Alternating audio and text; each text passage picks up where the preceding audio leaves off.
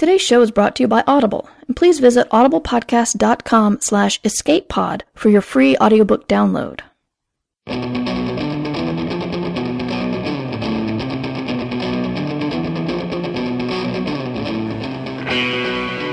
Escape Pod 260 September 30th, 2010 The Speed of Dreams by Will Ludwigsen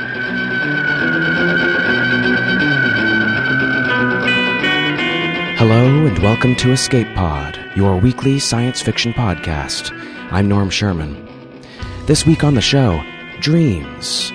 Not the empty saccharine type that come true in Disney dogma merely by believing hard enough, but the kind that occur in REM sleep, the final, deepest stage of the sleep cycle, the kind had by all humans and animals alike, the kind that Leonardo DiCaprio invades with a Brooks Brothers suit and far, far too much exposition. The average human has between three to five dreams a night, which account for about two of those eight recommended hours that we all get. eight hours. The content and purpose of dreams are not fully understood, and that, of course, means that the subject is fertile speculative fiction ground. Noted Austrian psychologist Alfred Adler believed that dreams are problem solving devices that need to be brought to the conscious and interpreted to shed light on our problems. According to that old wingnut Freud, dreams are our disturbing and harmful subconscious urges in disguised form, our id's way of getting around the superego through freaky symbolic language. And of course, according to Neil Gaiman, they're what a coven of wizards accidentally gets when you try to take death captive. Clearly, opinions differ on the matter, and clearly, more research into the matter is needed. Which brings us to this week's story The Speed of Dreams by Will Ludwigsen. Will writes science fiction, fantasy, and horror from his home in Jacksonville, Florida. You can keep up with his work and daily ramblings at www.willludwigsen.com. The Speed of Dreams first appeared in the March 2010 issue of Asimov's Science Fiction. Will says that this story is dedicated to two special people his great aunt Flora, who died with Alzheimer's several years ago, and his greyhound Patty, who died on May 22nd of this year. He hopes that their appearances in the story and broadcast will help keep their memory alive. We hope so too, Will. The story is read to you by Escape Pod's Dom, the lovely Mur Lafferty. So get out your timers and logbooks, because it's story time. The Speed of Dreams by Will Ludwigsen. Paige Sumner. 8th grade science fair paper draft. Introduction. It happens all the time. You're sitting in class listening the best you can while Mr. Waters goes on and on about atoms or sound waves or whatever when suddenly you fall asleep. Your head lolls against your shoulder and some drool oozes from the side of your mouth. Luckily, Missy Wu kicks you in the knee to wake you up before someone notices, like Mr. Waters or worse, Austin. What's weird is that in those few minutes of sleeping, you dream like hours of stuff. You're all hanging out or playing basketball or walking the mall while everyone else is slowly raising their hands and taking notes. They all get 24 hours that day, but you get a little extra. But how much extra? Investigative question How much time can you fit in a dream? Hypothesis Time in a dream moves faster than time in real life, so you live more there. How much more is proportional to real world time? Method Unfortunately, Mr. Waters says there's no way to measure time in our dreams. Since the whole idea of my project is that time is subjective, he says nobody could compare or repeat my results in relation to the real world. That's where Patty comes in. Patty's our dog, a retired racing greyhound. Her name used to be Patriot back a few years ago, when all the bald, sweaty men at the racetrack used to bet on how fast she could run. She had to retire because she was a bumper, so competitive that she'd knock the other dogs in the race against the walls. She never bit them or anything, just shoved them. Like they shouldn't even be in her race, you know, like they weren't even there. Even though she's supposedly retired, Patty still likes to run. She's fast for an eight year old, too. When she sees squirrels or rabbits in our yard, she peels out after them in a big counterclockwise circle. I guess habits are hard to break. She caught a bunny once and swallowed it whole, her jaws clomping together as the poor thing slid down her throat. We saw the little eroded bones in her poop. Patty loves to run so much that she does it in her sleep. After I brush my teeth and crawl into bed, she jumps in too and flops down next to me, sometimes teetering over like a tree and sighing. Then in the middle of the night, she'll dream about running and kick me awake with her twitching legs. She'll be breathing all heavy, snorting through her nose and sputtering her lips. She usually does it for a few seconds and then goes back to sleep. Now, it turns out that she used to race back down at the Orange Park Kennel Club on their quarter mile oval. The Greyhound Rescue people gave us her records, and her specialty was the 5 16th mile race, which she usually finished in about 32 seconds. I know because I added them all together and averaged them. Lots of dogs run in their sleep, but only greyhounds like Patty probably do it for a fixed length of time, right? She spent her whole life running the same stupid race over and over again, chasing that stick as it swung around the track. If anything stuck in her head enough to dream about night after night, it'd be that race. So there's my basis of comparison. Procedure I will measure the proportion of dream time scrunch by doing the following 1. Let Patty sleep, staying awake to watch her. 2. When her legs start kicking, start the timer. 3. When her legs stop, stop the timer. 4. Write down the number of seconds. 5. Repeat a bunch of times. 6. Get the average time it takes her to run a 32 second race in her sleep. 7. Divide that average sleep race time into 32 to get a proportion. Assumptions. Because mom made me take the dummy version of science this year so I wouldn't get all stressed like last year, my assumptions are probably stupid. But then I'm only 13 and a girl with plenty of time to become a swan, as my mom likes to say. My assumptions, dumb as they probably are 1. Patty is running a standard race that takes her the usual 32 seconds and not some magical fantasy race that she wins in like 10 seconds. 2. Patty's legs start twitching when the race starts and stop when it stops, and she isn't flying or teleporting for any of it. 3. The amount of time scrunchable into a dream is always the same proportion. Patty doesn't dream some races faster than others. 4.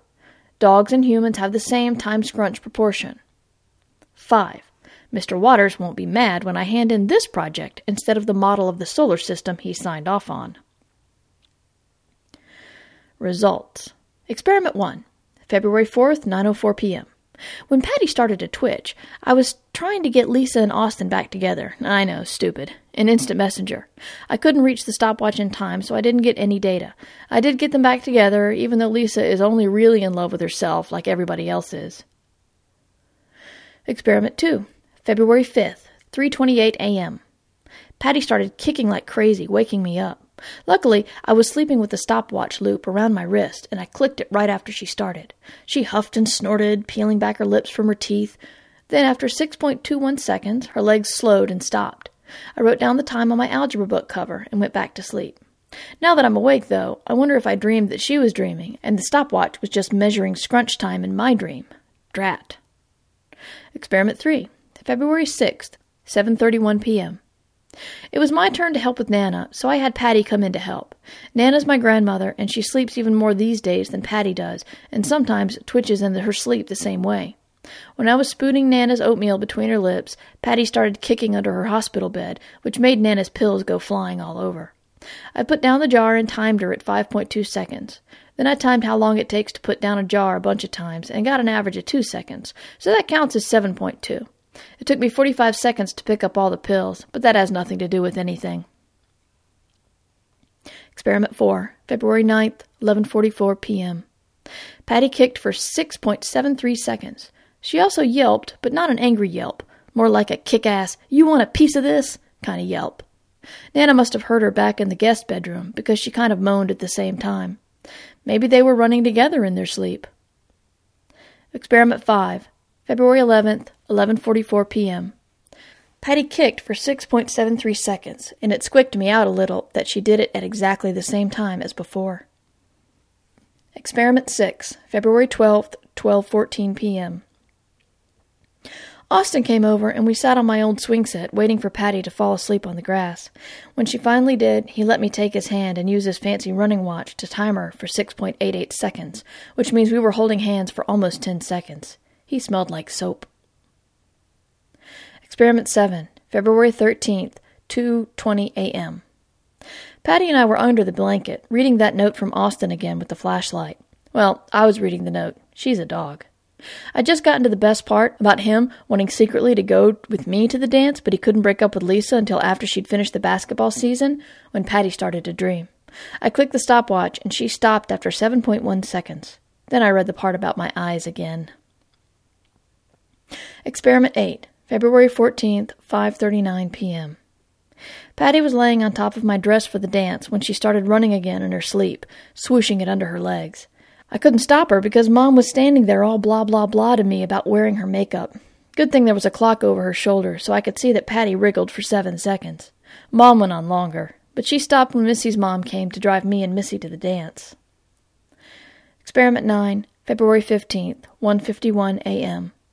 I'd fallen asleep in that stupid dress when Patty started dreaming. I grabbed the stupid timer and watched it for the time it took her to finish the stupid race, 6.34 seconds which happens to be about the same amount of time that Austin even bothered to look at me at the dance when he was all over Lisa like they were going to be married or something.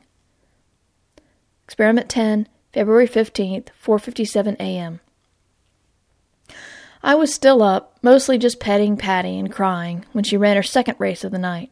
I read somewhere that greyhounds could do eight or more races a day, so that wasn't surprising.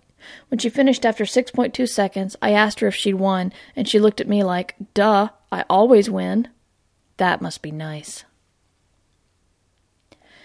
Conclusions.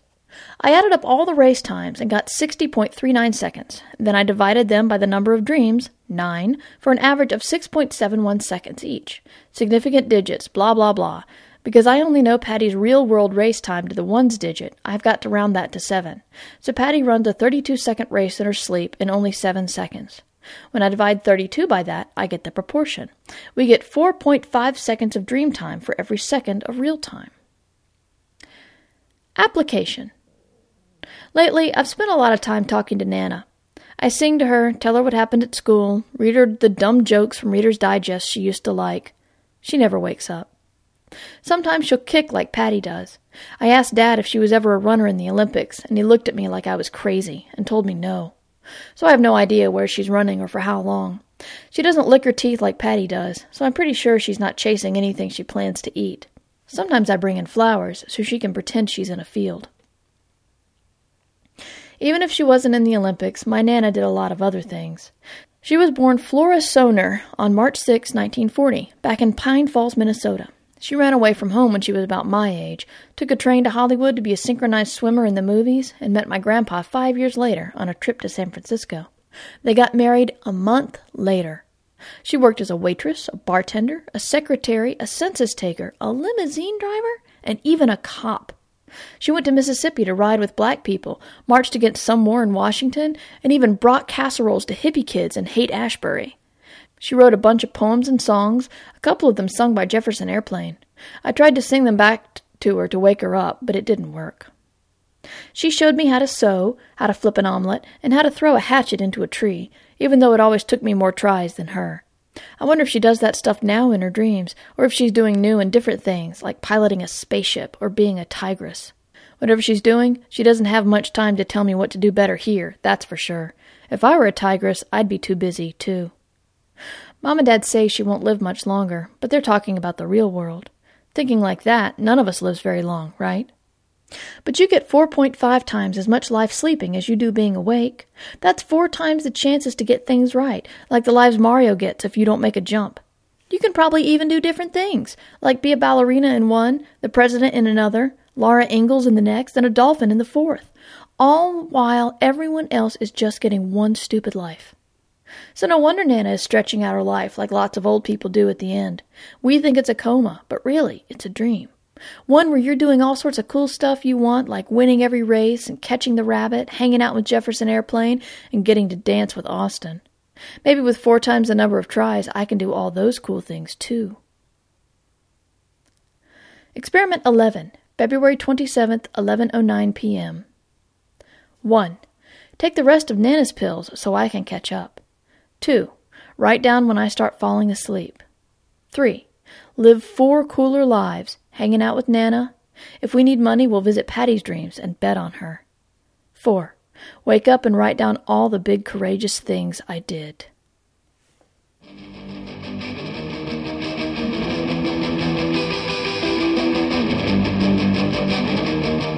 Whoa, love that ending.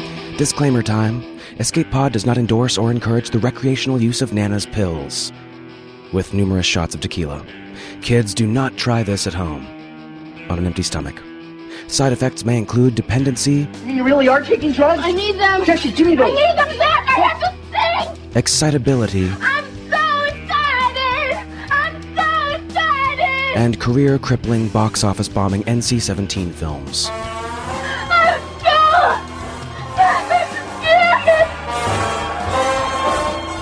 Ever wonder when you see that little paw twitch or hear that little grunt what your beloved pet is dreaming? What if we could get inside there and see for ourselves? You create the world of the dream. You bring the subject into that dream, and they fill it with their subconscious. Yeah, right, whatever. So then tell me, Paige, how did we end up here? Well, we were just at the dance, and Austin was being a total douchebag, and, um, think about it, Paige. Where are you now?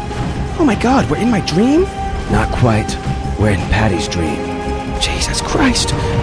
Wait, why is Patty wearing a power tie and breastfeeding a baby rabbit? Because Freud was right. What? You humans want a piece of this? Yep. When they start offering you dog milk, you know the subconscious has noticed you. It's time to get out of there. But before you go, let's check out some story feedback with Assistant Regional Manager Bill Peters.